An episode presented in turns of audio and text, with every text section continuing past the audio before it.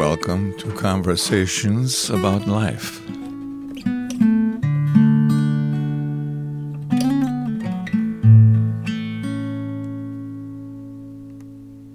Well, thanks, Ed, for joining me in this conversation. You're pretty adventurous. You just jumped right in here. so yeah. Oh. Thanks for being a guest on the podcast. Cool.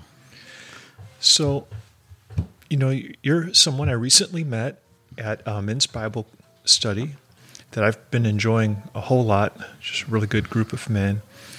And uh, you also are venturing out in a ministry type of thing what's the name of it? 360?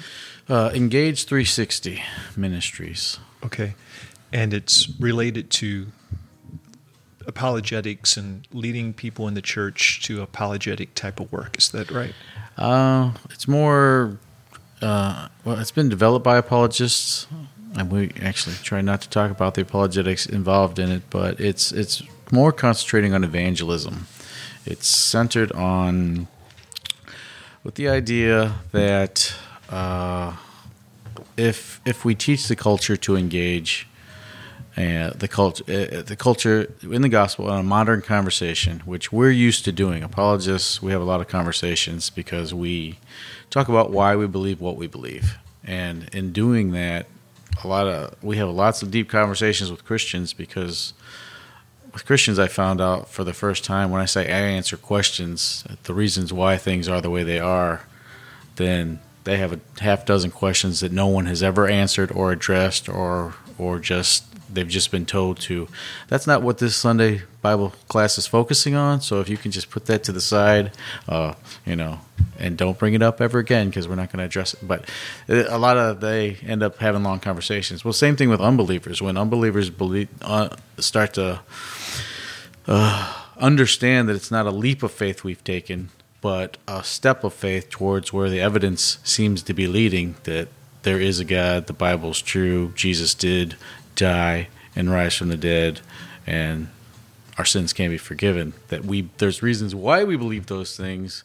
It just ends up having long conversations, and after doing this for some time, Matt Schmidt, who is the CEO found and founder he said he's a, I'm a problem solver, and what I'm finding is, you know, we are just we're just nerds. We're apologetic nerds that we want to learn everything, we want to teach everything to everybody because we think it's helpful, and most people aren't engaged like that. The uh, he's found that you know if we can get people just to have a spiritual conversation that will eventually lead towards the gospel and the proof in the pudding, which is the resurrection, which he uh, he shows from Acts two and Acts seventeen when Peter's talking to a bunch of religious people in Acts two, and Paul's t- talking to a bunch of pagans in Acts seventeen. They go about it similarly, but they cover different topics, but they both end with the proof in the pudding being the resurrection of Jesus Christ. So Matt's idea was like, okay, if we just teach people how to go and share with ultra religious people and pagan people or atheists or wherever they're at and give them a sharp gospel that ends it with the proof in the resurrection and teach them how to have these conversations that everyday conversations turn into spiritual conversations. We're going to teach these people to engage. And from that, the one person who meets the Mormon will go, Oh, I don't know I, we, we've started a conversation. I don't know where to take it. He's a Mormon. Great. Here's some Mormon stuff. You know, and the guy who meets the Jehovah Witness, the guy who meets the atheist. Everybody's going to have their flavor of a different encounter, and we're going to be a hub and a support system to help that conversation to keep going. So, you know, I recently was talking with a, a fellow, met him at the gym, invited him over, and what came up ended up being his objection to Christianity is like what we'd sometimes refer to as the problem of pain. And I've heard that before. And a lot of times, it, this just kind of recently occurred to me. A lot of times, it's the pain someone might see in somebody else. It's not necessarily the pain they're going through themselves, but like, why is this loved one suffering? And, and, a lot of times it's before death. You know, it's like how their loved one died. And perhaps their loved one was a religious person, and then this is how God treats them, makes, you know, at the end of their life, having what seems like senseless suffering.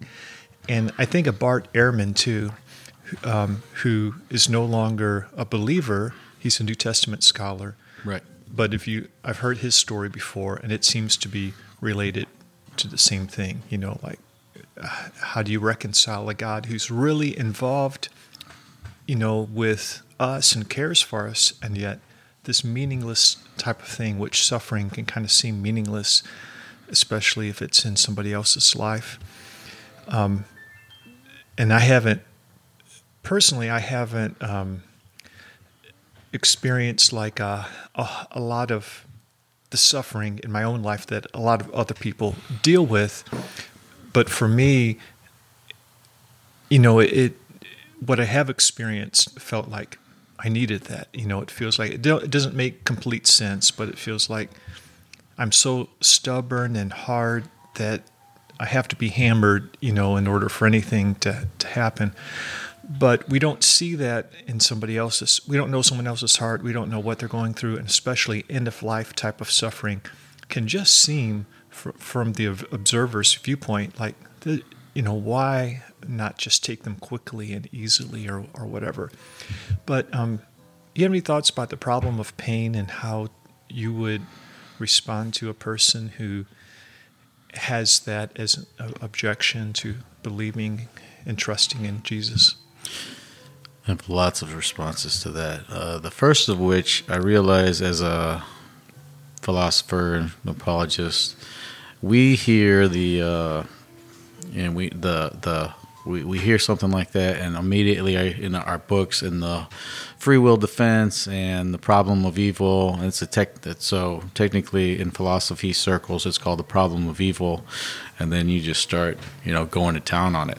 But then since I've been interacting with people and understanding, you know, there is a way to listen to them and bond. Uh, I think uh, I learned it in different places, like Covey, Stephen Covey's thing. Say you listen to the information, but you look at the emotion on the person, and then you you you know, kind of feed back to them what they've said and the feeling that was associated with it, and then you're really listening to that person. And I found now when I listen to people ask the problem of evil, problem of suffering, problem of pain question, I have to look at the person and go, okay, are they intellectually asking this question?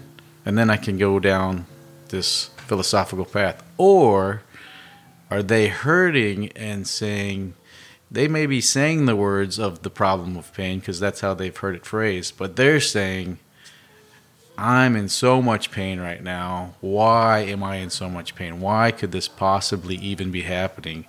And then that's not a philosophical answer. That's more of a, I'm just going to mourn with this person and have grief with this person and just be with this person and, you know, see how far that goes. And because they're not really, they're not ready to have the, God's got a plan for this right now, and it is part of His bigger solution of things that you just need to come to grips with. They don't want to hear that part, which is long and uh, you know, but worth worth considering because I think that ultimately, you know, what you're saying, there is a purpose to what's going on, and some things we we just it's hard to understand. Like uh, someone threw that at me well, first, let me say, do you see what I'm saying? There's a. I do see what you're saying, and I think in the situations I'm thinking of, it's more of a philosophical problem. Okay. Like it's something back in their history, but that was where the road diverged. They had a, maybe a, somewhat of a Christian background, but they went off into rejecting it at that right point. When, like it's okay. So yeah, but I thought it was worth mentioning because right. you know when people are, mm-hmm. you know, especially people like me, and we're like, and other people just they will never, they don't even have an answer. So someone back in my past, uh, and then and then you find out people are hiding. They're using that as a shield because they are hurting somewhere, and they really they won't bring it out.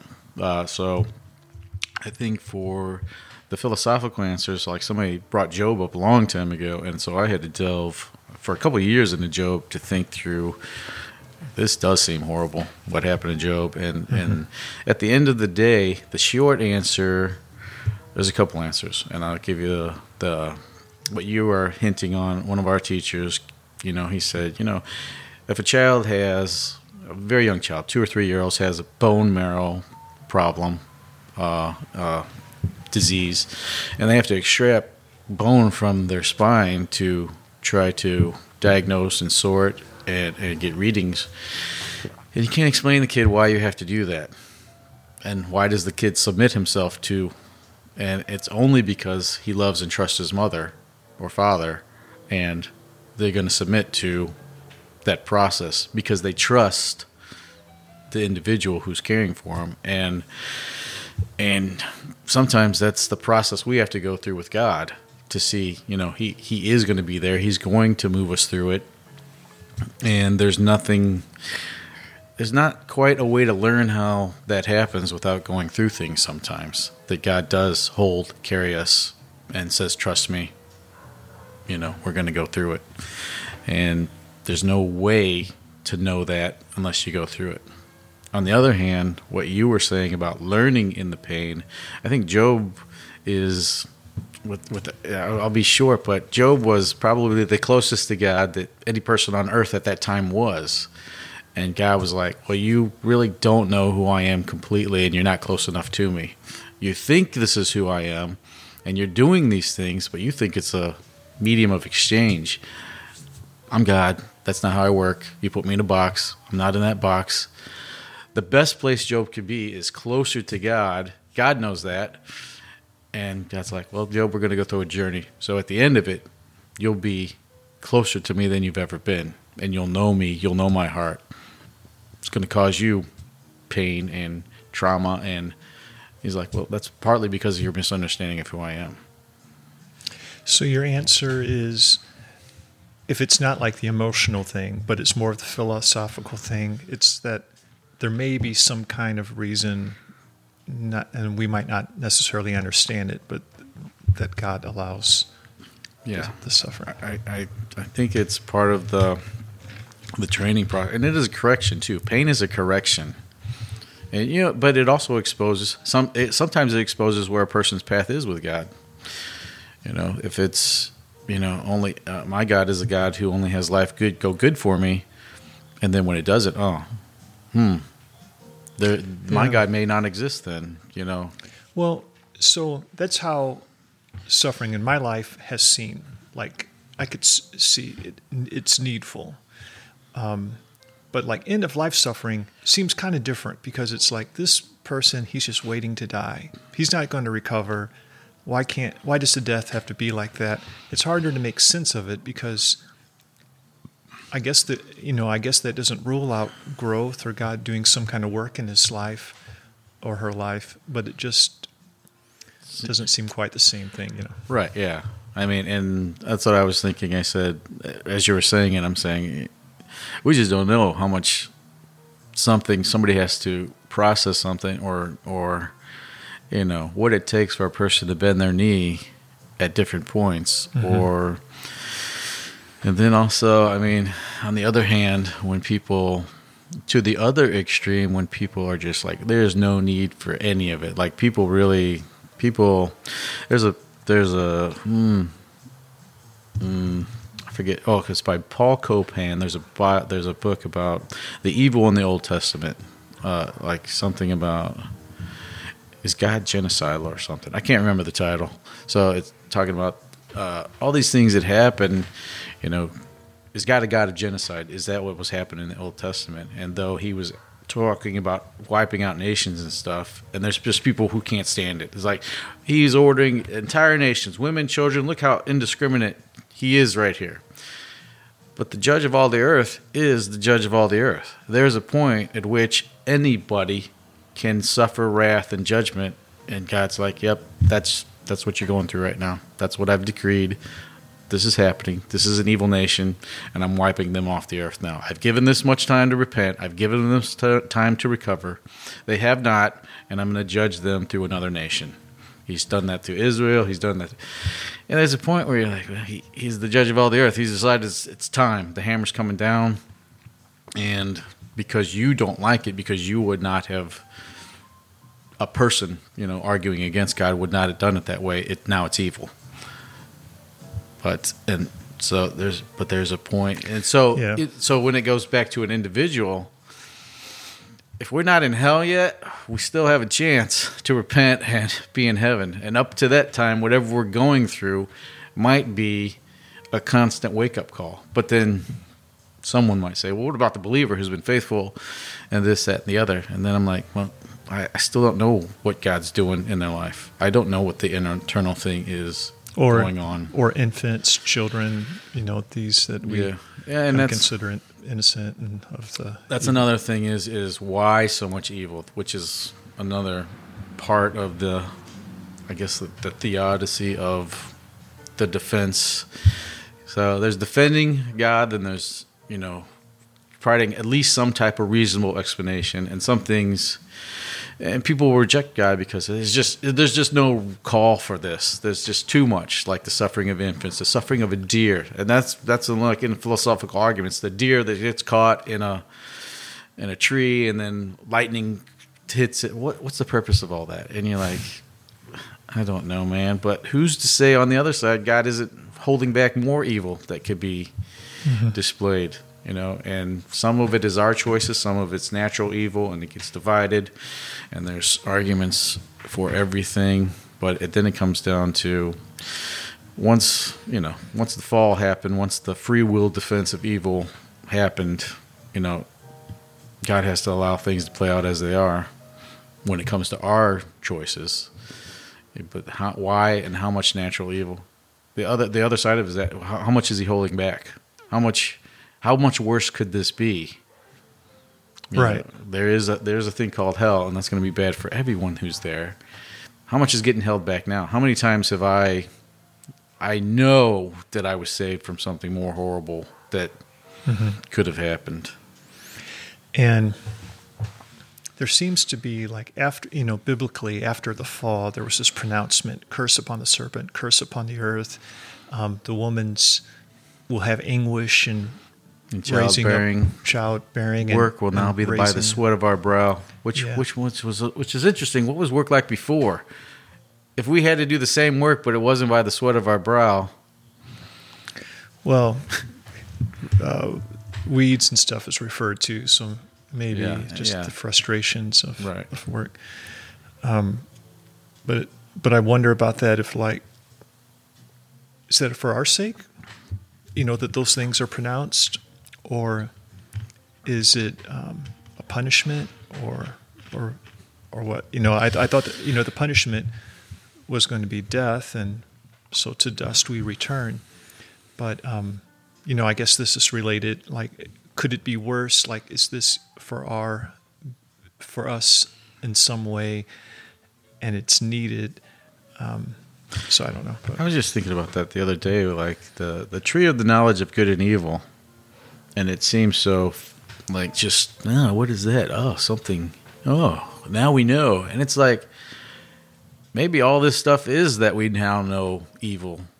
This is how bad it can get. Every piece of evil, and what is evil except the the opposite of whatever God's plans is. That is what evil is if God has a design for good, a design for uh, you know the growth of a plant, the growth of our bodies, anything that parts from that is a deterioration or departure. Uh, that's evil. so it's destructive in other words yeah, yeah, destructive, completely going the different way, or, or uh, like it's it's like darkness and light. Darkness doesn't exist on its own; it's the absence of light. Darkness is the absence of light. That is what evil is. Evil is the I can't think of the word. Is the uh, it starts with a P, but I, it's not coming to my head. But it's the it's the deformity and damage of whatever a good design is. or perverseness or Yeah, yeah. Uh, perverse. It's uh, I'll think of it okay sometime. But it it just means a a diminishing of um. Man, I can't think of that word. But it's so in all that the the weeds, the thorns, the design God had planned for us to live without all this extra stress and fighting against destruction. Now, now it's here, and now we can't get rid of it. But to what I was trying to say is now we do have a knowledge of evil. We had the knowledge of good before. Now it's the good and evil. Here's all the evil, and I think it's it's a constant grind to try to work against man's evil, natural evil, natural disasters. You know, in the I think in the New Testament it says, you know, the creation is mourning for its, you know, recreation, its its final wiping away of this too. It's like, yeah, we messed it all. That's how important we are. Adam, man, the crown of God's creation, because we fell, everything went with it. Hmm. Okay, so you know you you talked about what you believe and then why that that's kind of a part of this whole thing that you're you're into, um, and you kind of gave a little summary of what you believe, you know about forgiveness of sin, Jesus' death and resurrection, and so forth.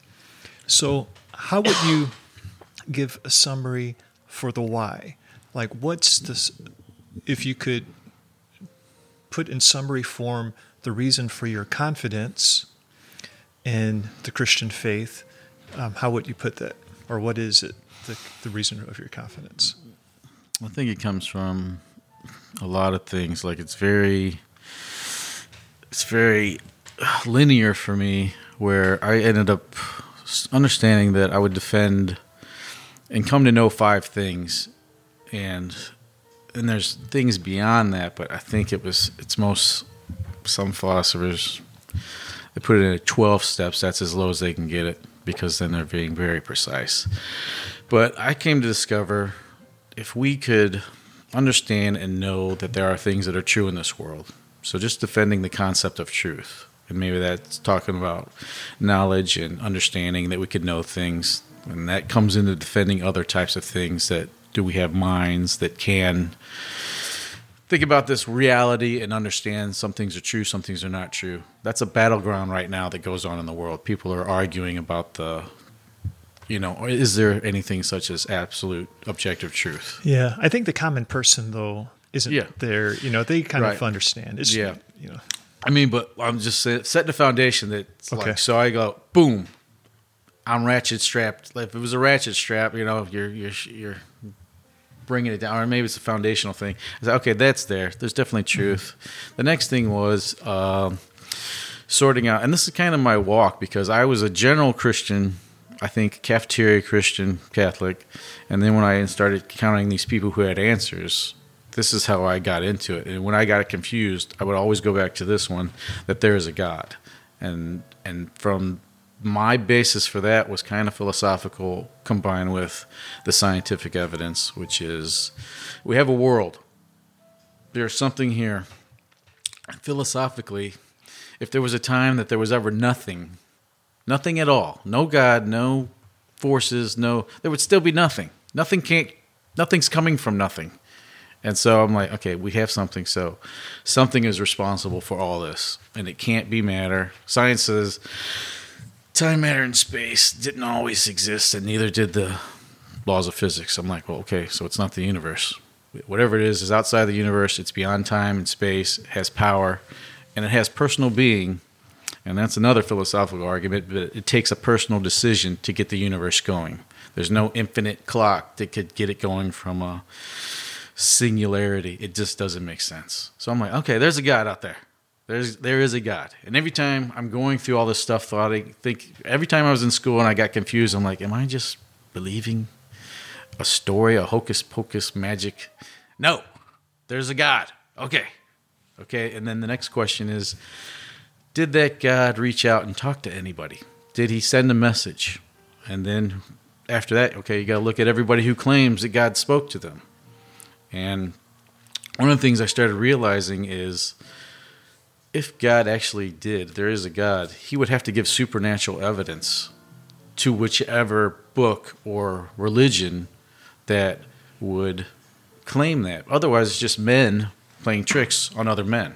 There's got to be some supernatural facet to it. And the prophecies of the Old Testament are fascinating.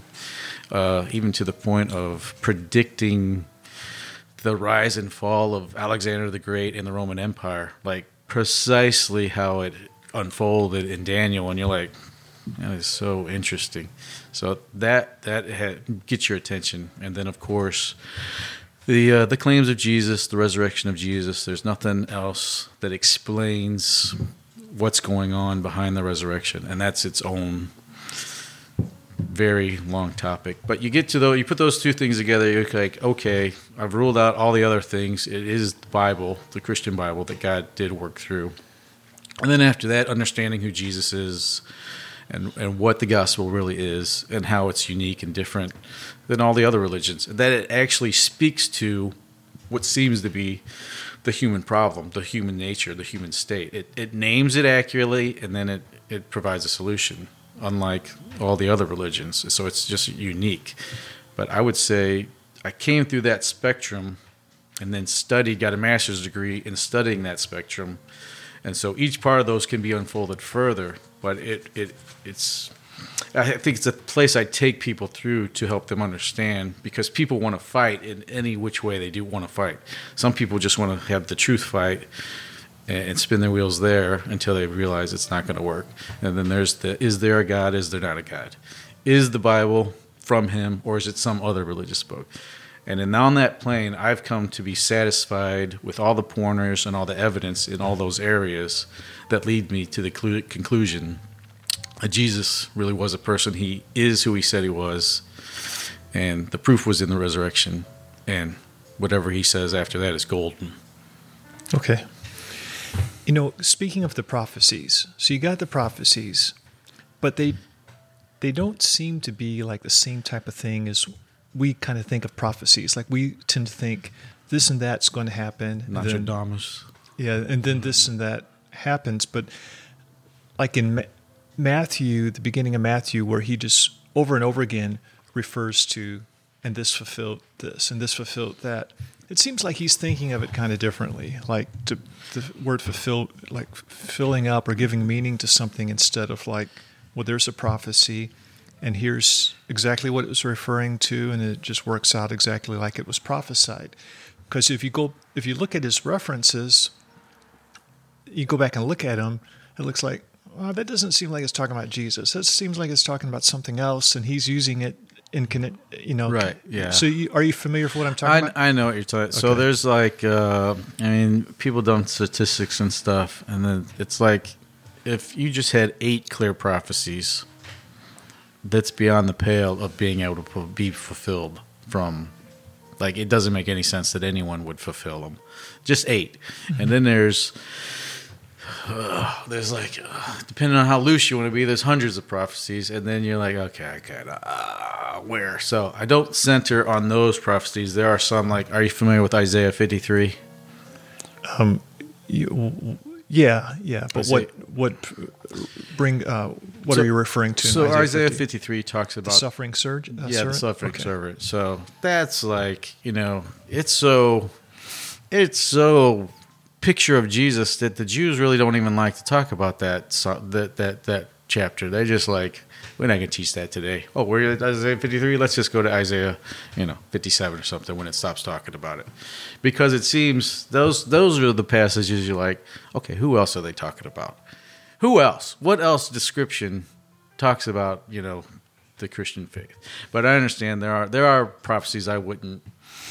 Yeah, it, and then the, the thing about there's I guess explanations where yeah these these authors can be loose with with the scriptures in the sense of you know interpreting it the way they see it. And Paul does that too where he'll take he'll lift something and then it's his interpretation. And and I mean it's a teaching off of a, a testament. And sometimes we don't know how it's supposed to be fulfilled. Like the Old Testament did conceal the who exactly the, there was some concealing of how God's plan was going to go. Like, I think from the Old Testament, we would have thought to the end of time we're going to be sacrificing lambs and bulls and cattle, and and in Hebrews it's saying no, it was just a shadow of what the real fulfillment was supposed to be. It was pointing towards, and you're like, okay, I mean, I, I, I remember when I was coming to a clarity on this and going through Hebrews, I'm going, okay, all this stuff really is okay. It, it does point towards, it does seem to be, you know, this was just always, you know, uh, like an earnest. The Old Testament was an earnest for what was actually going to be fulfilled in the New Testament. So, yeah, I think, and I'm not going to criticize Matthew and by the movement of the Holy Spirit of what he was saying, and, and it's just like, yeah, for some people that's too it's too light a bar, but then once you once you come to other things, like like I thought, like I told you, what was most incredible to me was the accurately predicting the Alexander the Great and then the forming of the Roman Empire from his four generals to two to the you're like you know and the order of the kingdoms that would come before that. That's like Okay, who can do that? How can that be done? So, when you, as far as your coming into Christianity, so you had a, a Christian background, but then when it began to, when it got real with you and personal, was it just uh, reasoning through things like this, or was there some kind of a conversion experience, or like what kind of brought you into like a real relationship with God? I think the the reasoning process is like, hey, I, I I describe it like it's like thinking you're thinking about Star Wars in some way, and then one day going, oh my gosh, there is a Force, and I could be a Jedi. It was like that. I was like, mm-hmm. okay, Christian, Christian. Oh my gosh, oh my gosh, this stuff is real. There is a God, and then so it was just taking it as true now, like living like it's true, like talking to people about it. But then it took time to move going through the Psalms and Proverbs seriously and God speaking about himself and going, Oh yeah, he's he's worthy of worship. Okay. I'm not used to that. I'm used to just showing up and just kind of being present. But then I'm like, oh, he's worship. Oh, we gotta. Oh, we have to like. I have to really re- recraft how I think about things, and that there's a person who loves me. And then I think I had to go through suffering actually to start to get in touch with the emotional part of Christianity to know, oh my gosh, like I'm going through hard spots. And then I started. I was a drummer for the church, but I never listened to the words. I was just always practicing the music. And then when I was going through my hard part, uh, I started listening to the words. And I was like, and then I could be sobbing and stuff because I can't get through a Christian song now because now it's hitting my heart. I already knew it was true, but what that meant to me in in a walk where I'm suffering, I'm like, oh my gosh. So I I do have this caregiver, this this lover of me in my life who will get me through this part. This is all true, and now I'm looking at the emotional part to go, okay, and then so it took time for it to all. They said what's the longest lost long, the longest distances between the head and the heart. So it it took you know just living life with it for it to start you know understanding where these helpful uh, ideas and phrases about just God moving you through things. You know, it had to hit. Right.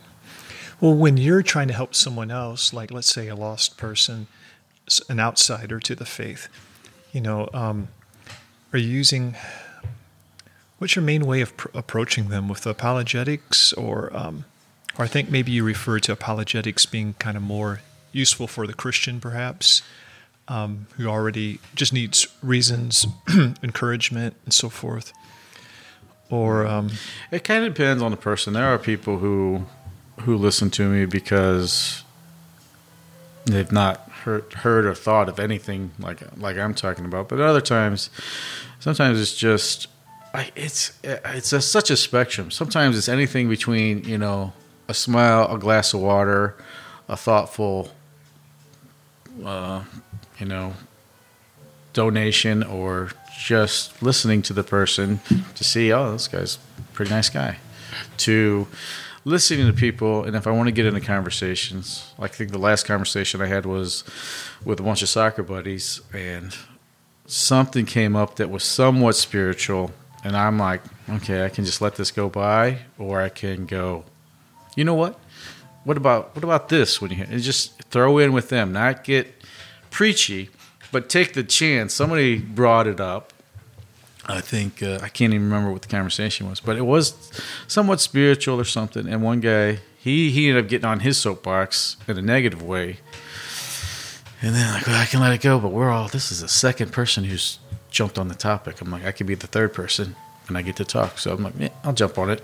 And then I, you know, I had some pushback, and and at that time I was just talking about uh, the nature of truth because this person was like, "Oh, these religious people all think they're right, and they got to convert everybody, and you know, it's just their way or the highway." And I was like, "Hold up, man. Let me let me let me ask you this." I said, "Let's put that aside for a minute." But I think this is. I said, "So what if there is no God really?" I took it back to this side. What if there is no God really?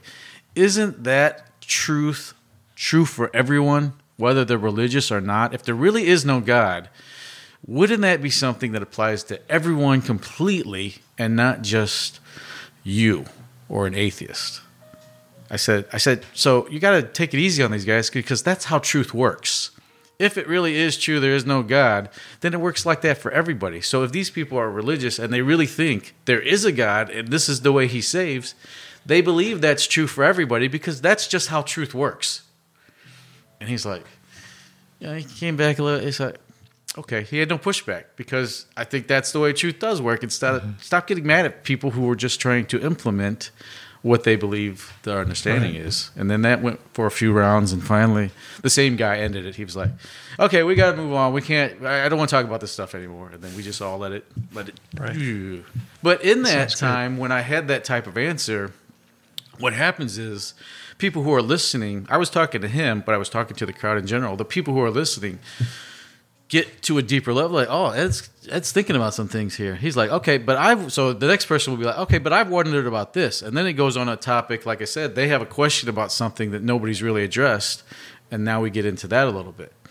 So you kind of just, you have to read the room. Right. Are you familiar with Alvin Plantinga? Yeah.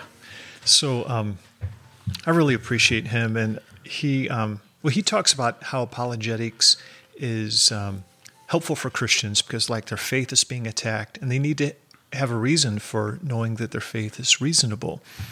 But and for but for, for non Christians, it doesn't seem to be like he doesn't think it's enough to really give them that type of confidence that really brings them in. That seems to be, in his opinion, that's kind of more of a God given thing, that God changes the heart, I think, is how he would think, and he gives them that faith. But I can see how people might not even be willing to consider Christianity because they got this block in their head. Yeah, it's the Easter Bunny. It's Santa Claus. It's yeah. just that ridiculous.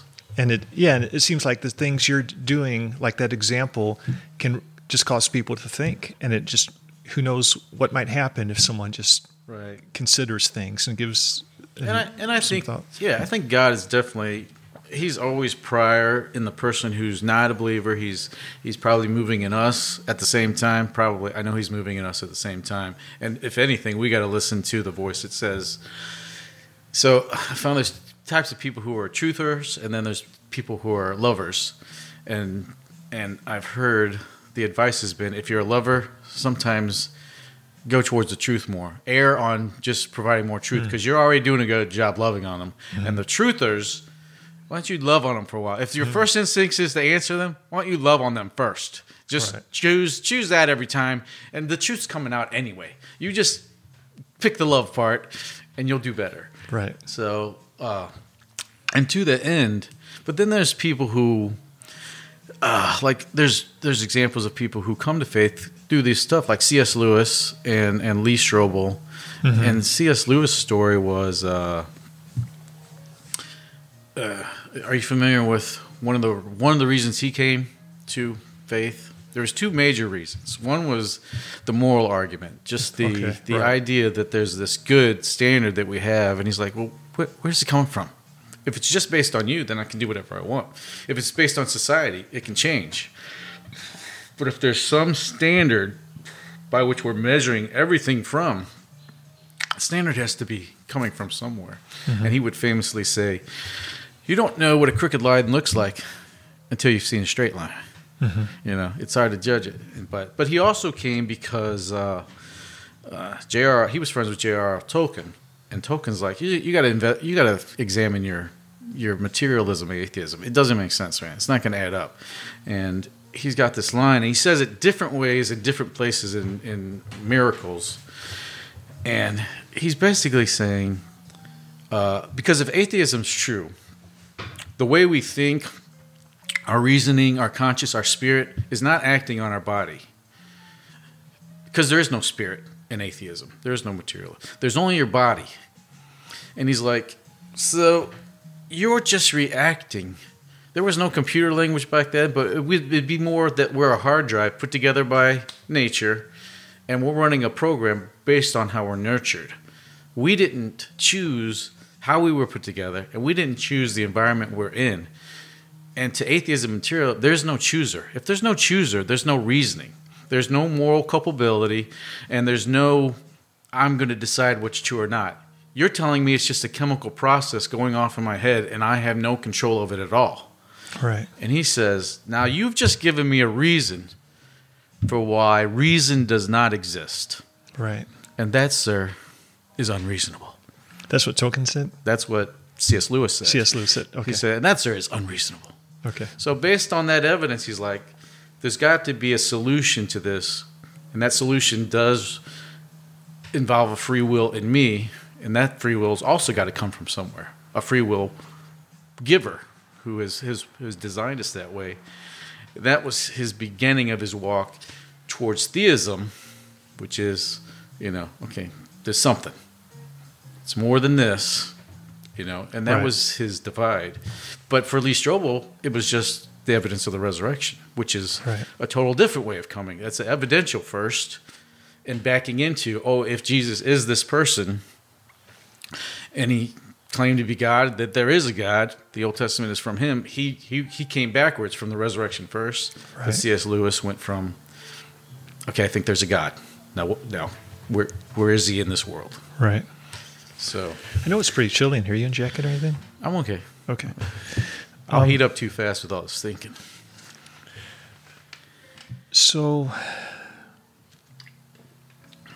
But and, Okay. and one little bit about how I get into things, and sometimes you have to listen. Like this is one of the things that Engage 360 is concentrating on.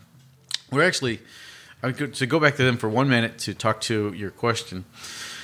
Uh, the reason we focused on evangelism more than apologetics is because 64% of the church agrees that we should be evangelizing, but only 19% of the church is doing it.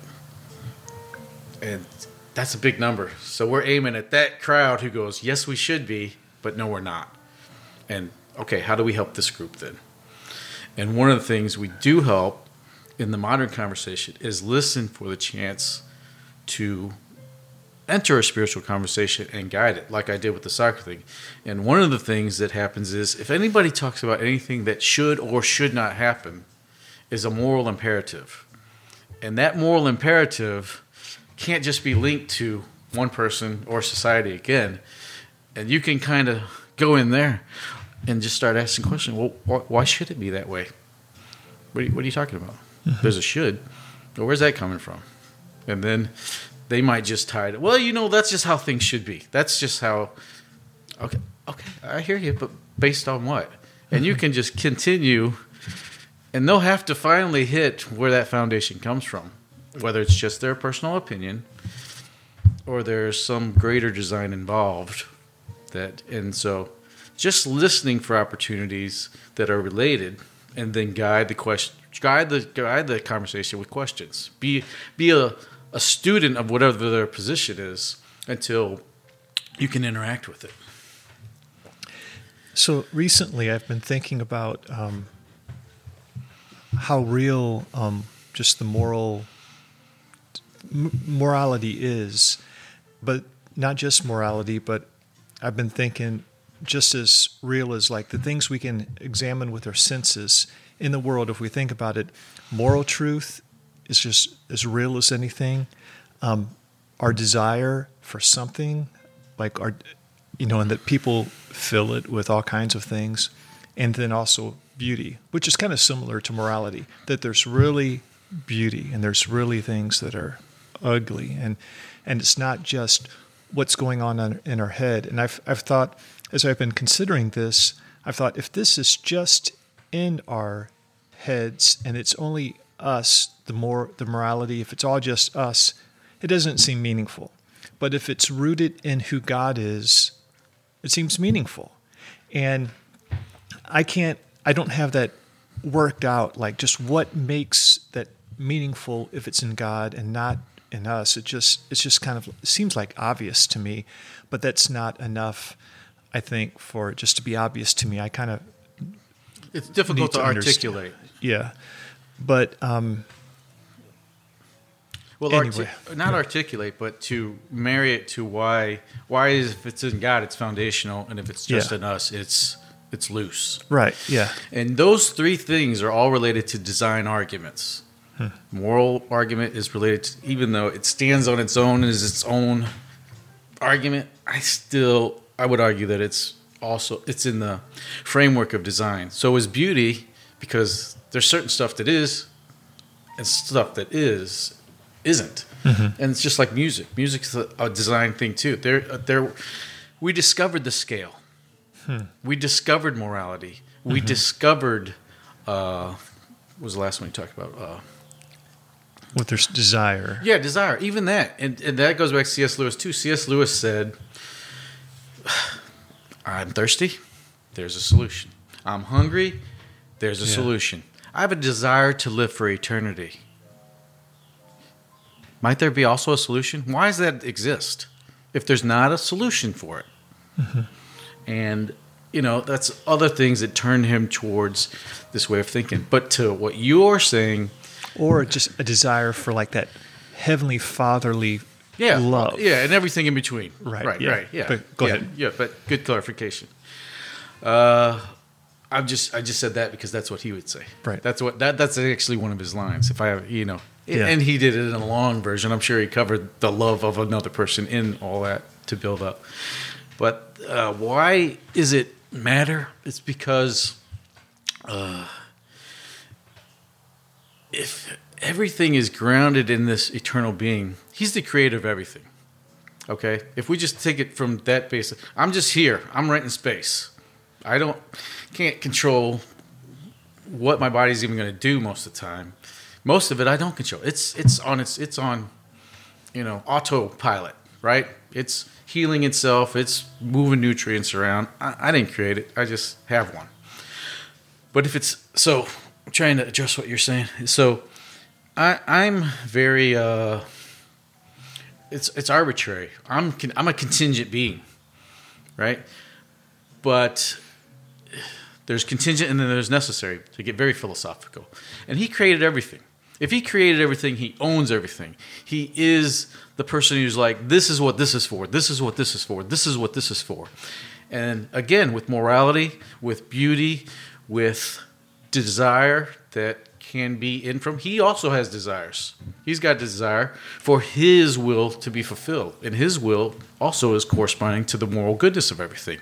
Because moral goodness is a design. It's good. Good for what? Something's always good for something or not good for something. There's design in the goodness. And he's like, these are all good designs, these are good plans, these are good desires this is a, a good thing that I've said that you can say, oh, that's not good, and that is good and beauty. Why is it? That's because I've created it that way, and I've given you uh, receptors to understand the same thing I understand about it. And but you can you can uh, you can do bad things to it. You can sear your judgment, your moral judgment, your judgment on beauty. You can sear it, and I'll allow you to. I'll allow you to mess it up. But there's a standard. I created it to be that way and it being grounded in the eternal being who created it all gives it that backing to go. And it, it might just be as simple as he did make it. He designed it to be that way. That's why it's good. I didn't. I've discovered it. But my discovery is not enough to sustain it. Okay.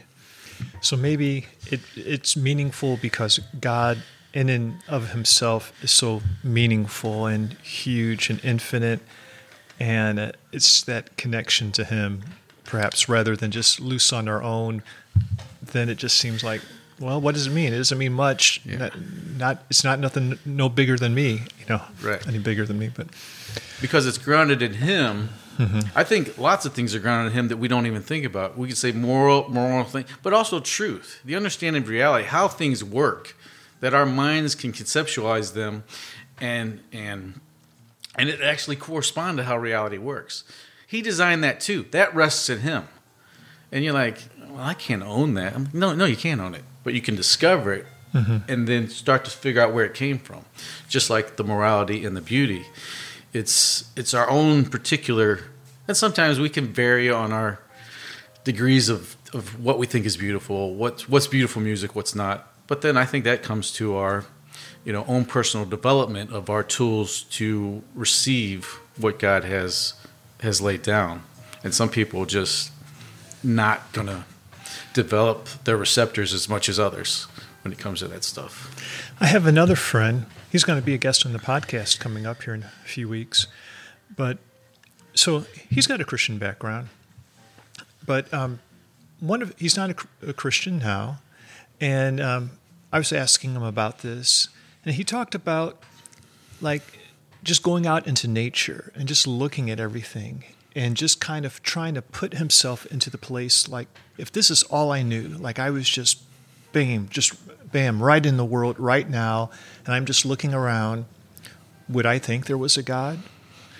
And he's trying to, I think, be careful of not being influenced by, you know, like tradition and stories and just like what seems obvious to me. That's what, what seems to be important to him.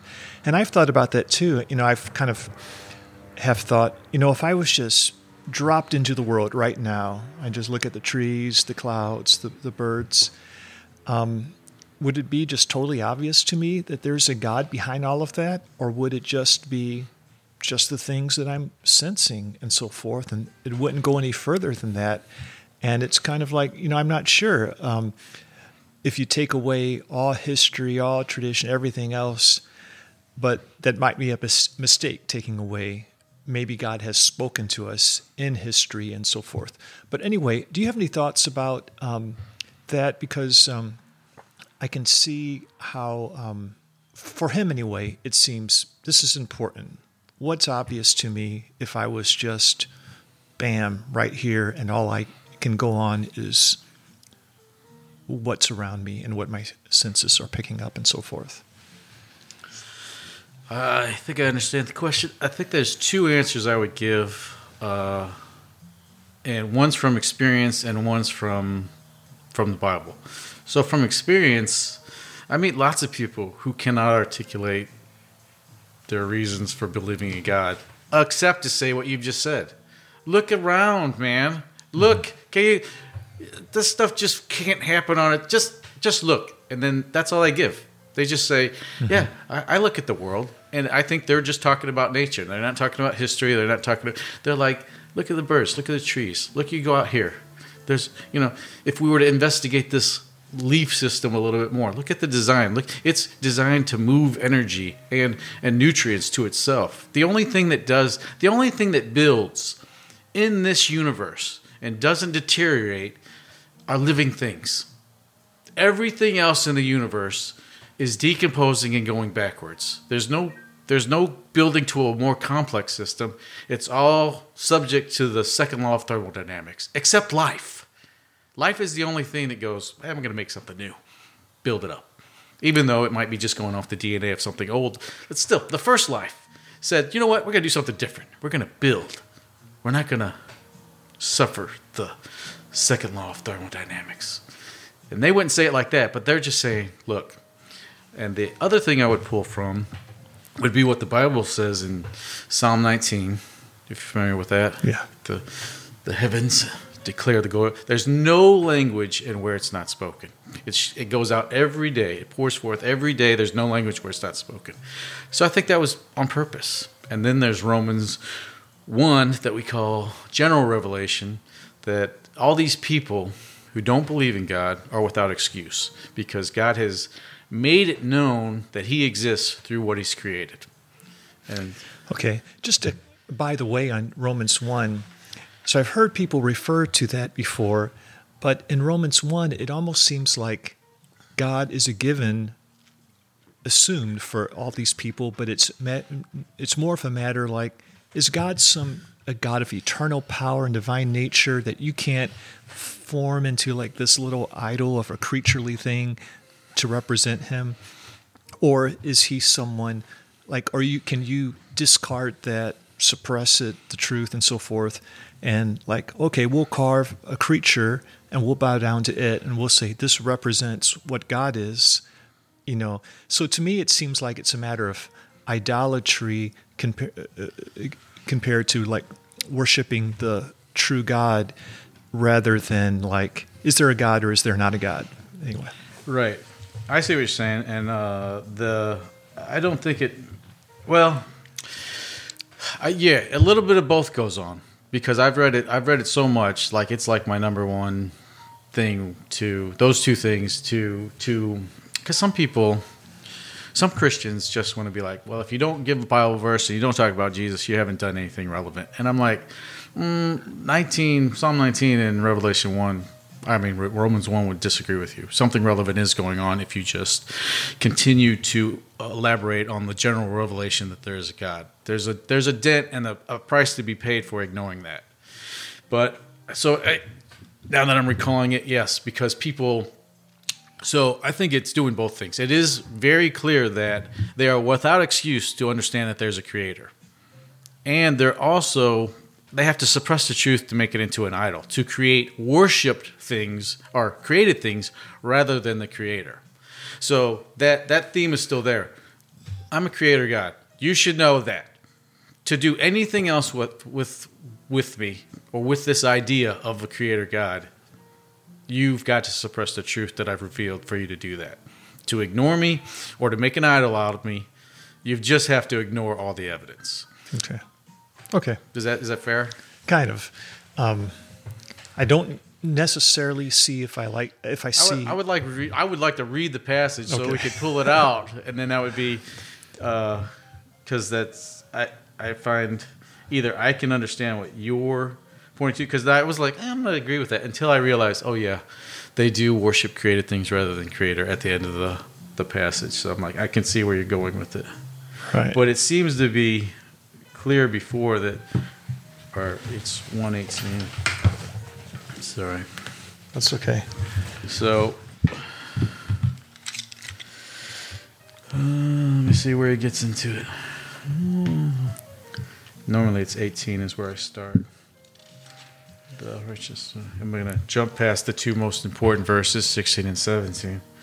yeah The wrath of God is being revealed from heaven against all the godlessness and wickedness of people. This is Romans 1:18 for the pod, mm-hmm. pod listeners. The wrath of God is being revealed from from heaven against all the godlessness and wickedness of people who suppress the truth by their wickedness. Mm-hmm. So it's a choice. right Since but they it doesn't say so so far it's not defining right. what truth Right, is since and I think this is where it's defining since what may be known about God is plain to them because God has made it plain to them. okay what may be known about god What did I say? About God, yeah. yeah i'm just kind of emphasizing that that's the thing that's being suppressed like what god is like what can be known about him Yeah. Plain to them. Okay. For since for since the creation and then I think now he's saying why. For since the creation of the world, God's invisible qualities, his eternal power, and divine nature have been clearly seen, being understood from what has been made, so that people are without excuse. Okay. And that's talking about what God is like. He's a God of eternal power and divine nature. So they're they're without excuse about what God is like. I'm just kind of defining how I'm understanding it so Good, far. good, good. Okay. Uh, for all they, although they knew God, they neither glorified Him as God nor gave thanks to Him. But their thinking became futile, and their foolish hearts were darkened.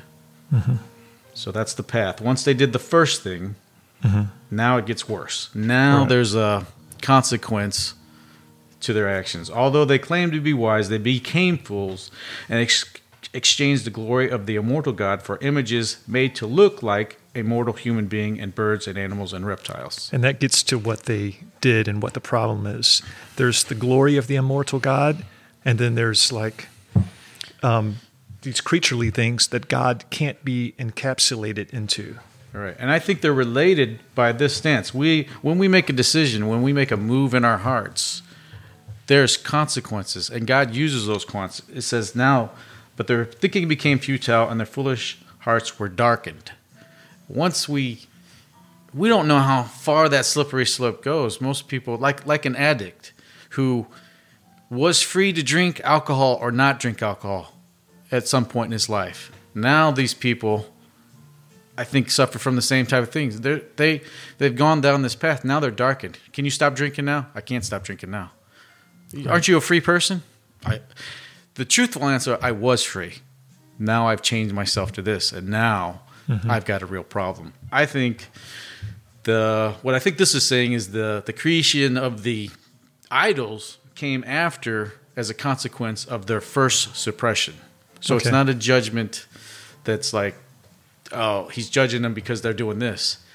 They suppressed it first and then came up with whatever.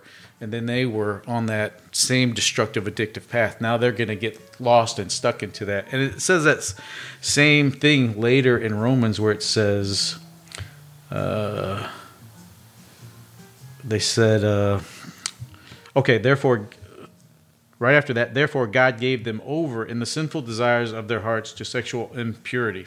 So there's this point where God just says, that's where you want to go. I'm going to let you go. As far as that, you don't understand when when Jesus says sin is bondage, and the, I think he's true. He's like, I'm going to let I'm going to let the bonds take you. Then you want you that your choice, and now you're going to be drug off by him, and it just gets worse.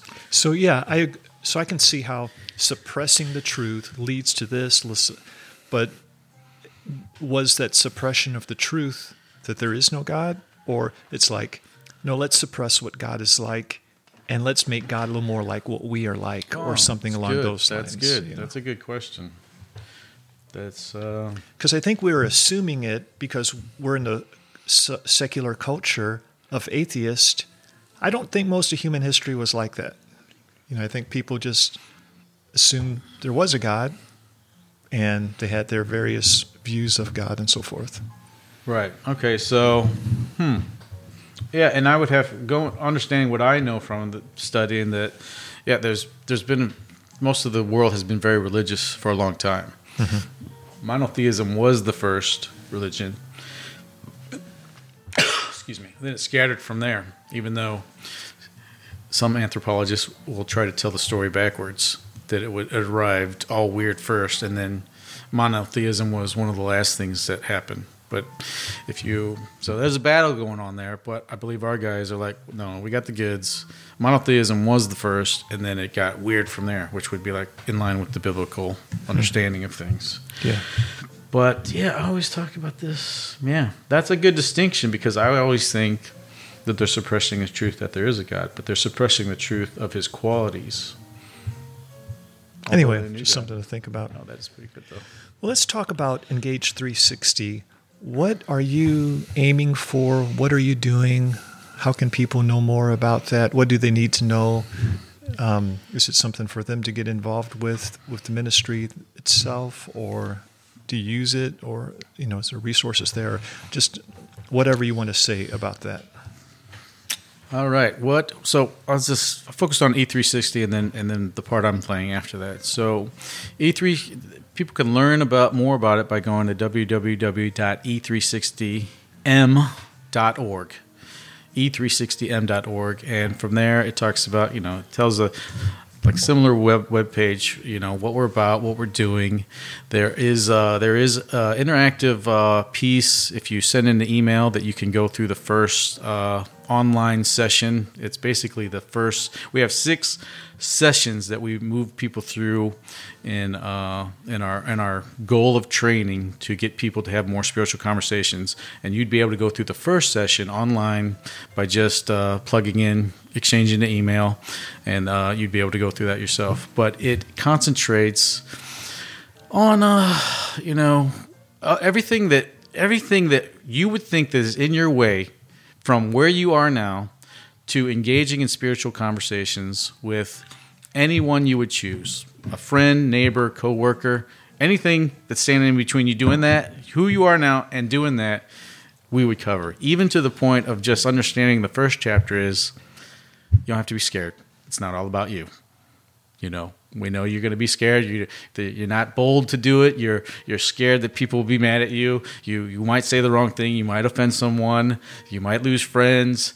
Uh, I I don't know exactly how to to to go about it. That's all covered in the first session. Just going, okay, calm down. God's in it. This is His plan, not yours. He's the one who designed how we're going to. Uh, people are going to be saved. How can people be saved if they haven't heard? How can they not hear unless people are sent out? It's it's His plan, and we're just trying to execute it. So we hold their hand, take them through that, and they're like, okay, all right, okay, it's not about me. And then that stuff that I think a lot of gospel tracks, and this is not a gospel track, is very catered to the individuals that we're going to talk to they just don't even take that into consideration. Oh, we're supposed to go and be bold for Christ. You're like, yeah, but these people got a lot of stuff bent, you know, hyped up in them about, you know, just natural course of events. And so we would cover that, and then and then it moves people through. What's the next step? Well, what, what's what's the gospel about? What's in the gospel? And then you know, and we finally get to the resurrection. Uh, so that's and we're trying to do that on a, on a we will serve any church that is passionate about doing it. We are trying to put our funding separate from our service, so we're trying to get funded. Uh, any, anyone on the core team and staff funded funding is from our support teams.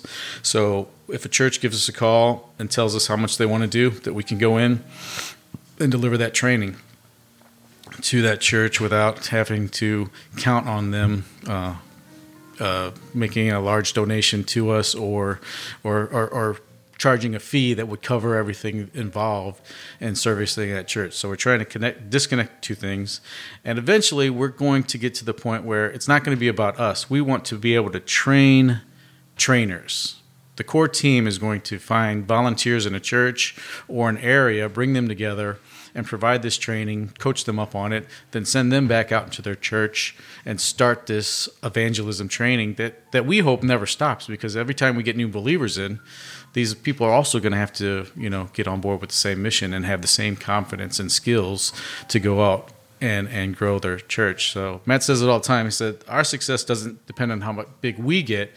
It depends on if these churches are out there engaging and and bringing people into the church using what we're providing for them. Okay, well, sounds good. Um, so, just something about my experience is when I've tried to do things like intentionally, like going out and like used to, there was. Are you familiar with evangelism explosion? Yes. Okay, so it's like so that's not the same thing as what no, no. you're doing. We somebody I only know it because in one of the interviews Matt did with uh, on on YouTube, there's there's uh, like a 20 minute interview when I first engaged them. I wanted to see what all this was about. Someone was like, "So this is like evangelism explosion with an apologetic backing on the resurrection." You know, and then also more apologetic help after that, if if need be. And I'm like, yeah, that's a good. That was yeah. We we have a, a foundation of apologetics undergirded to that that end because we just we know the conversation is not going to just be one dimensional and I got to Jesus and I got an answer and then I'm out. I think right. before I read there's like 25 conversations that a person typically has before they come to yeah. know Jesus. I can't remember where I read that, but as a person who has conversations all the time, is tired of getting kicked in the teeth. It was very encouraging to go, "Oh, a person has 25. Okay, I've only had five. That's good. That's good. I feel better about that." Right. But I, I was bringing that up because in a similar way, uh, it seems like it's about getting equipped, you know, knowing what to say, and then going out intentionally to present this, to talk to people with the hopes that they come into the faith. But when I've done that, and it could be just me, this could work wonderfully with other people, but it, it, it almost felt like I was using people. Like I would pick someone out, like they're my target. I'm going right, to invite right. them over, and I'm going to make sure I get all yeah, this content yeah, yeah, out to them. Whereas now, I'm interested in apologetics, but mainly for my own sake. I just find it interesting, and I want to learn. I want to know. Um, and then when I'm with people, it gives just being as honest as possible gives me boldness, or it, it's just like, well, this is what I think. This is what I, I don't think. I I might know this, and and Jesus comes up just because that's what I'm about, and I want right, it. right, right. And um, and we get into the and more happens now. Yeah, yeah. You know, No, no, no. I don't want to cut you off because I'm like I'm excited about like talking about three things that are in my mind, but I, I want to make sure you're finished with your your thought there. yeah. It's just that um, I try to keep these things in mind, just honesty and love, and you know, just and that's a way to go forward. And I'm not trying to convince anybody or do anything. I'm just trying to be as transparent as I can and care about them.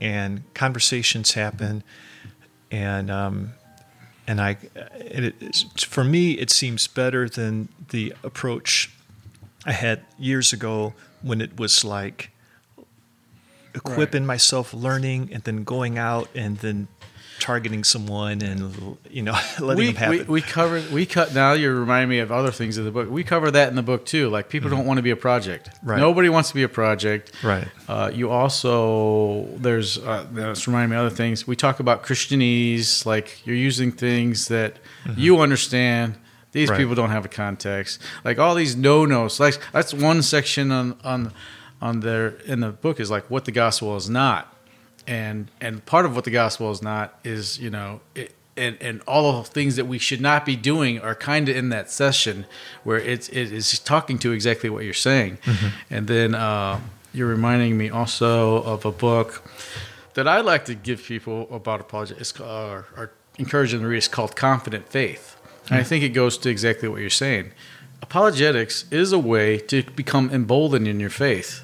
Uh, it's really a book on epistemology and it, gives a it gives it is the most story based way of making an argument for apologetics that's so light because it talks about six faith paths.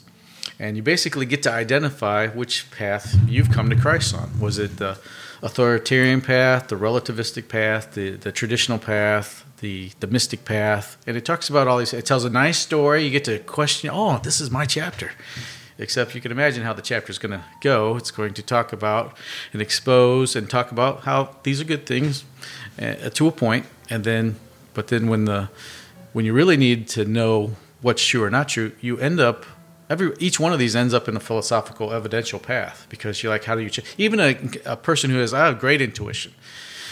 Your intuition always usually p- prove true by regular, normally normal observatory.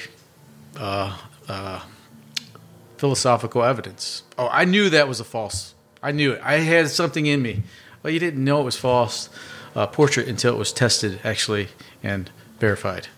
You might have had a warning light going off, but that's not going to get you to the the right answer. It might help you in some way, but it doesn't get you to the right. It's so it it it goes through that. Then there's another book that I also like. It's called Relational Apologetics, and it talks about how you're going to be in this process holy, humble, honest, and and it just really talks about who who you need to be in this process, which is part of the introductory thing we're working on later. But back to what you were saying about, yeah, it it it helps us be confident in because you can't when people are like you can't muster up more belief. Here's how belief works. The only thing you can do to muster up more belief in something is expose yourself to more reasons to believe it or not to believe it, to engage in the evidence. No one, people who choose to believe because, you know, because they're just saying, well, all you gotta do is have faith and believe, and then it will happen. You could say that about the Easter Bunny. It's not gonna be any more apparent that the Easter Bunny is real. Mm-hmm. But if you're like, you know, what is, what is going to, how am I going to have more faith in Jesus? How am I going to put faith in Jesus? I said the only way is to expose yourself to the claims made of him and then the evidence that supports those claims. And and it, that's true with anything. Why am I going to believe uh, anything about baptism or the or communion or healing? Well, I have to look and see what the case is, and then compare it with the evidence and go, you know what? I think I think I think there's more. I'm leaning that there's more evidence that this is true than it's not. Now I'm going to choose to believe. That's how your faith uh, is strengthened. So if you have so much faith in Jesus, and like you're finding, you're such more. you- You're not worried about whether it's true or not anymore. You're like, hmm, how can I how can I conversate with this person, be connected, and and uh, you know see where the conversation go. Lead as much as I can, but see where it's going to go. You're not having a struggle over here. And some people, I think most people, if like like I caught on fire when I knew it was true, based on what I was doing. I didn't have any choice about the rest of my life about which direction it was going to go. I was I was I was heavily into a math degree. I had six classes left. I was going to graduate. I was going to be working as an actuary in insurance companies. Hmm. And this caught me, and I was like, man, I've been studying stewardship for so long with these money matters and Larry Burkett. I'm like, I am no longer in charge of my life because I'm actually. I thought I'm like I'm actually decent at this stuff. I understand it. I like it. And now I'm like, oh, does that mean I got to change my life? Do I got to? And I did. I started writing off to Apologetic Ministries and asking them what they thought about changing gears. And and uh, I remember R.C. Sproul Ministries wrote back and said, finish your degree with as much philosophy and that you can. Finish your four-year degree and then go get a master's degree in apologetics. That's the way you should re-gear. I was like, okay, seems like what I'll be doing. And then at the time, nobody was hiring apologists to do anything. They even told us, "You agree? You're just gonna it's gonna be for your self knowledge in your church because no one's hiring you to do anything." Where where did you get your degree at? Uh, Biola University. Okay. You know, you're speaking of faith, and like there seems to be something like essential in faith, like just a, a rock. Because like sometimes when I just go out there and look at the evidence, I kind of think, well, this is not quite as strong as what I thought, like this reason for believing. And sometimes this falls away and that falls away. And but it it seems like there's something solid, like, okay, a lot of stuff can fall away, but I'm still holding on to something or someone's holding on to me that seems like it's unshakable. Um, but I, I think it's good to um, examine objections and to get out there and, and find reasons for believing. But it could be that, you know, th- some things don't hold up that you thought would hold up and so forth. But um, for me, it kind of bring. I think it makes my faith stronger in a different way, not by having necessarily like building up all of these reasons for believing, but more of like understanding just the essential nature of it. Uh, that there's um, no matter what, this is a, a living faith, I guess, or, or something along those lines. I'm not sure. Yeah, there's more. Yeah, there's more to it. I think, and and sometimes it is like I remember someone saying, "I said, why do you believe something?" And just a very straightforward answer from one of our philosopher teachers, J.P. Moreland. I think he said, he said, "You believe something because you're 51 percent more sure that it's true than it's not true. That's why you believe something." And you're like, I guess that's right. So to that ends, when I'm studying other stuff, I don't think I can go anywhere because the alternatives, the alternatives to solutions like there is no God, the morality problem, the mind problem. There's so many people who are unbelievers who are like, this is a problem for our view, somebody solve it. And I'm like, there's some things there is no solution for. There's Yeah. not going to be a mind body solution that doesn't involve spirit. And that spirit, we can't come up with this on this earth. And people, I think it was Thomas Nagel who wrote a book basically criticizing the, the materialist version of the dual body mind concept. He's like, it's not going to work. It's not going to work. I don't like, I don't like the theistic solutions, but our stuff's not working. I hope there's some medium that can come in between, which there's not. But he's he's like, it's not working. And so I have enough of those things that are built up where I'm locked in. And you're right. There are some things where I'm like, "Hmm, it's not as good as I would thought it would be, but I already know this stuff is horrible. That that that it cannot support what I already firm believe, firmly believe. So, you know, we have to find another answer. But Fifty-one percent. yeah, fifty-one percent.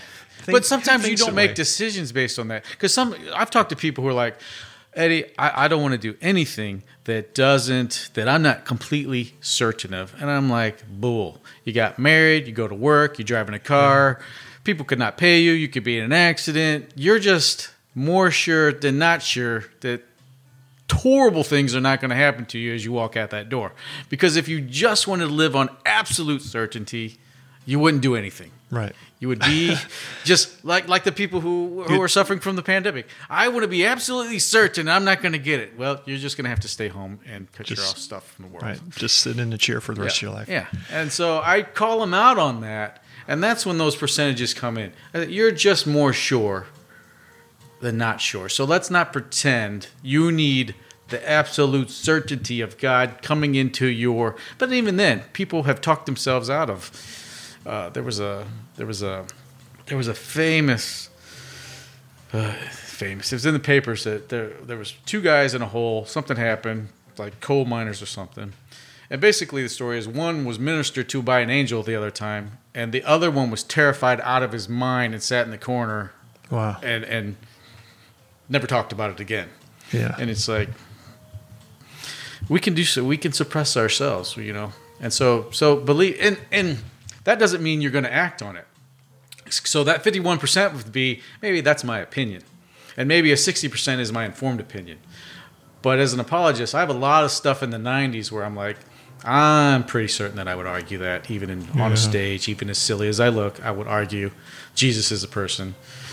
Jesus was a person, or is a person, was an actual human being in history, and the Easter Bunny is not real. But some people would think I'm arguing the Easter Bunny to get up on stage, but I'm like, that's okay. They just don't know what I know. I guess that makes sense. Like um, the percentage, like yeah. you know, Easter But- Bunny, Jesus. But uh, you know, when it comes to like the big questions of life, God, not God, Christianity, something else, it like I have so little confidence in just my ability to objectively weigh everything because things feel pretty subjective to me to weigh everything. And even if I could weigh things and know, well, this is 51% compared to 49%, like I'm just limited in what I know. There's a world of information that I'll never know. so, Right. anyway, it seems like it- just. that- yeah, he was just saying that because you know I was making it plain for us students. But you're right. If you're at 51 percent, you're like, in your entire future staked on this. I'm like, well, I'm not ready to make a decision yet. I would like to do some more investigation. Thank you very much. I'd like to get a second, third, fourth opinion. I'd like to be that percentage way. And and and what I'm saying is the only way to move that 51, 49 percent meter is to expose yourself to more relevant claims and evidence. And when you do that, you can put together a better picture. Yeah, you're Right. right. A lot of stuff is subject. It is hard. Like it's it's hard to talk to people. It's hard to, you know, what I'm finding. I used to find there's like five conversations going on when I'm talking to a person. Really, there's mm-hmm. what I'm saying and what I think I'm really saying. There's what their interpretation of it. Then there's what they're saying, and they think they're saying. There's what I, I my interpretation of it, and then how much is actually going back and forth. Mm-hmm. Be- Is this person even listening to? You know, oh, I think what's in the middle is all the words that are coming out, and I'm like, here's what I've understood. I, I've been going to school. I mean, I've been doing this for, wow, long time now, 18 years. I'm very articulate and deep in all my views and opinions about a lot of stuff, and I know where I'm loose. Most people couldn't put together a case for why they believe what they believe. Mm-hmm. And because they haven't studied it, they haven't done it. And I'm talking about Christians and non Christians. So Right. part of my job is going, oh man, I got to listen for a long time and sort out where they are. Normally, I've I'm since I've studied the map of philosophical and religious worldviews, I can hear enough to go, oh, they live in Hinduism. Okay, what part of it? Okay, this this version pantheistic, and no panentheism. Okay, okay, all right, all right. But but they're not. Oh, they're switching over here. Now they have a morality value over here. Okay, that doesn't coincide. I'll have to ask them about that later. And I can do that, but I got to listen because they, the reason why they're holding things that don't coincide because they haven't thought it through and go, oh, I need to get rid of one of these. I have to jettison one mm-hmm. or change my view. So it's when when you say that part that most people can't come to. Uh, uh, they could they couldn't give a, uh, what do they call it, a rational case for why they believe what they believe. It's Right. just picking apart. So if I come by and I chop off a bunch because I'm good at it, that doesn't change their view because they didn't they don't realize how connected or not connected whatever I just they're, they're still sitting on the limb of the tree that I just cut down because they know no better. You didn't cut that tree. I'm, this limb is still right here. What are you talking about? I, yeah, I don't I don't see the connection. And so you're like, oh my goodness, there's so much more going on. I, I have to help them learn their view, Right. Or, or I, I felt like that with a Muslim when I'm like, do I need to tell him what Muslims think in order to help him become a Christian, or just let him loosely hold to this weird version of Islam that he's talking about? Hmm, I, I don't know what to do because he thinks we're the same, but I know we're not the same, and other Muslims would kill him if he said we were the same.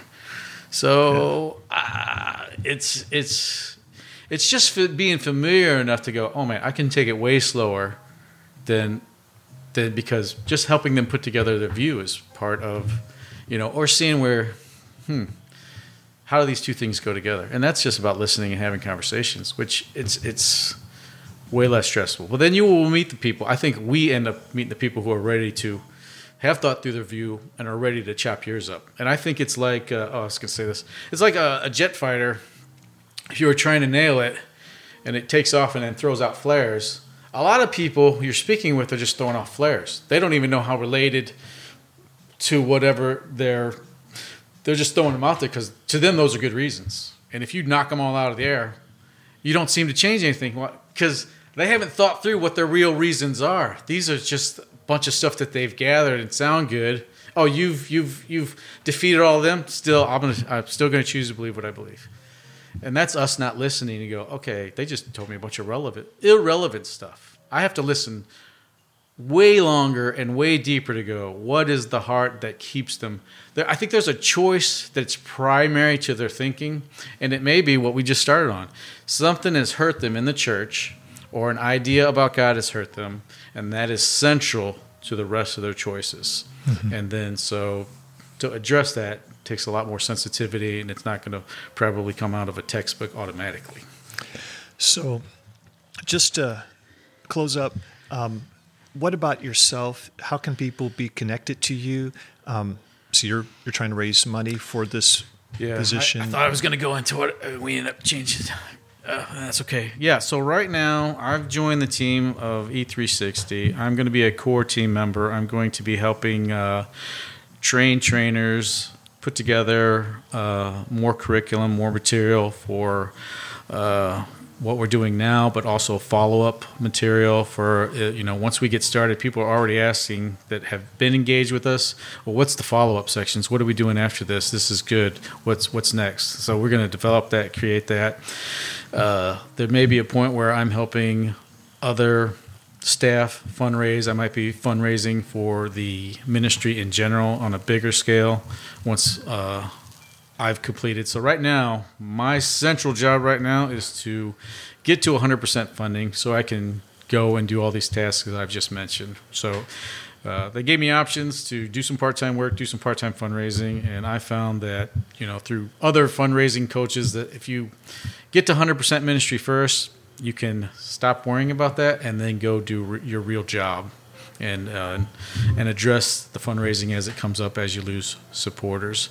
So people can contact me at ed.bowen at e360m.org. That's my email to find out how they might uh, learn more about E360 or or my goals, my ministry vision, and financial goals, and how they might be able to assist me in either donating, praying for, connecting me to a network of people who are looking to donate to ministries who are all about evangelism. Ed.Bowen, B O W E N, at 360.org, E E360m.org. e360m.org. Got it. Right. Yeah. All right. Thanks, Ed. I re- really appreciate the conversation. It's been really good. Thank you, Will. I appreciate the time.